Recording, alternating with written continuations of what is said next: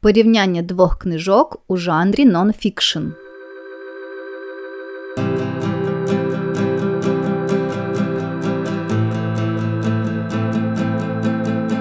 Привіт! Мене звати Христина, і ви слухаєте 29-й епізод мого книжкового подкасту Три сторінки на день, у якому я ділюся враженнями про книги українською мовою. Сьогодні трохи нетиповий епізод, оскільки я розповідатиму про дві книжки: це нон-фікшн, тому має бути не страшно. Перша з них це книжка Кафе на краю світу від Джона Стрелекі, а друга остання лекція Ренді Пауша. Обидві книжки вийшли у видавництві Віват 2019 року.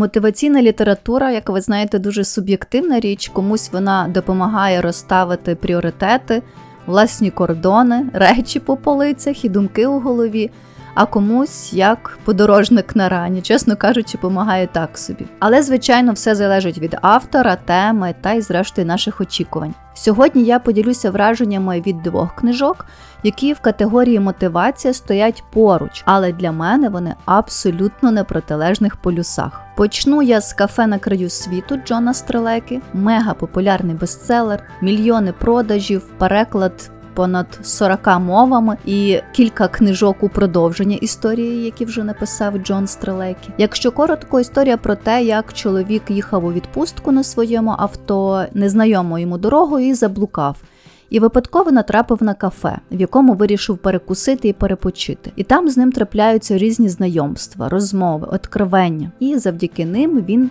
виходить з цього кафе іншою людиною. Він хоче ще раз знайти це кафе, але вже йому не вдається цього зробити. Три ключові питання, на які він шукає відповіді, перебуваючи у кафе на краю світу. Чому ви тут? Чи боїтеся ви смерті? І чи задоволені ви своїм життям. Написав цю книжку Стрелеки під час дев'ятимісячної подорожі світом, надихаючись його відкриттями сам і надихаючи інших у своїй книжці. Але точно не мене. Бо для мене, на жаль, це порожня книжка. Вона не відкрила у мене ніяких нових внутрішніх світів. І ба більше закрила бажання купувати продовження цієї історії. Ця книжка мене не змотивувала на щось нове. Мільйони продажів і позитивних відгуків мене, на жаль, не переконали. Проста історія, прості істини. Можливо, саме так це працює для масового читача, але, на жаль, чи на щастя, я не стала шанувальницею творчості Джона Стрелекі, Хоча я знаю про мільйонну армію його шанувальників, які міняють своє життя, міняють своє мислення, міняють звички, знаходять собі суперсили після прочитання кафе на краю світу і його продовження. Ну але це не про мене. Але у цій історії і в цьому епізоді, крім поганого поліцейського, має бути і хороший. Це книжка Остання лекція Ренді Пауша, професора інформатики в університеті Карнегі Мелона. Ренді Пауш свого часу отримав звання Людина року за версією ABC News, а також був включений у список 100 найвпливовіших людей світу. У цій книжці немає.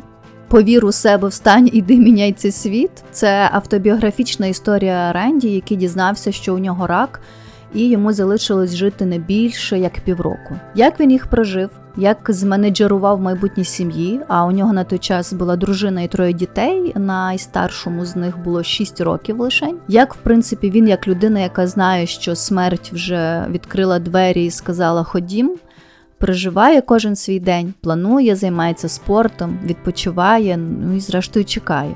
Чому книжка називається Остання лекція? Тому що ця книжка це лекція Ренді Пауша в університеті Карнегі Мелона, де він викладав. Це лекція для його студентів, друзів, колег. У цьому університеті є така практика, що коли професор йде на пенсію, він читає останню лекцію, е, де ділиться враженнями про свій викладацький шлях, якісь останні важливі поради для студентів дає. Така собі лебедина пісня цього професора.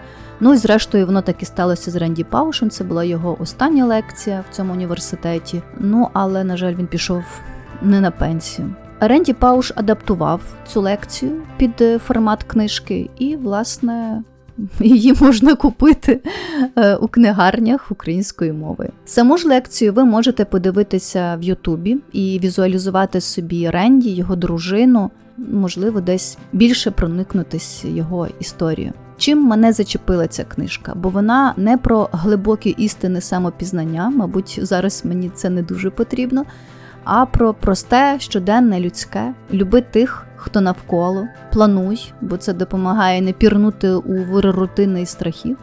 Ризикуй, бо там за межею може бути це твоє найкраще. Вкладай у своїх дітей стільки любові, скільки маєш. Мрій і здійснюй свої дитячі мрії.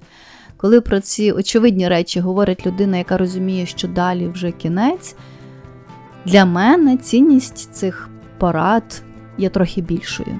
Коли ви на шляху до мрії стикаєтеся з цегляними стінами, це є для вас можливість продемонструвати і перевірити, як сильно ви справді хочете здійснити цю мрію. Сказав в своїй лекції Ренді Пауш, і це якоюсь мірою ключовий її посил. Мрійте і дійте, поки маєте час. Обидві ці книжки тоненькі, і ви їх можете прочитати за один вечір, якщо собі поставити за ціль. Ну, за вихідні так точно. Мотиваційна література це, як на мене, ходіння по тонкому канату, або дійдеш і станеш кращим, або впадеш і скажеш та ну його. Я прочитала чимало подібних книжок, якісь зайшли, якісь досі лежать недочитаними. Мабуть, просто не в той час і не в тому місці вони мені потрапили до рук. А ви читаєте такі книжки? Можливо, ви читали Стрелеки чи Пауша? Мені було б дуже цікаво дізнатися ваші думки, бо книжки справді популярні і, ймовірно, серед вас є фанати одної чи іншої історії. Я була б дуже рада, якби ви мені написали або тут, де ви мене слухаєте, або на моїй сторінці в інстаграмі. Дякую, що читаєте книжки українською мовою, підтримуєте нашу армію і вірите в перемогу. З вами була я, Христина, і подкаст Три сторінки на день.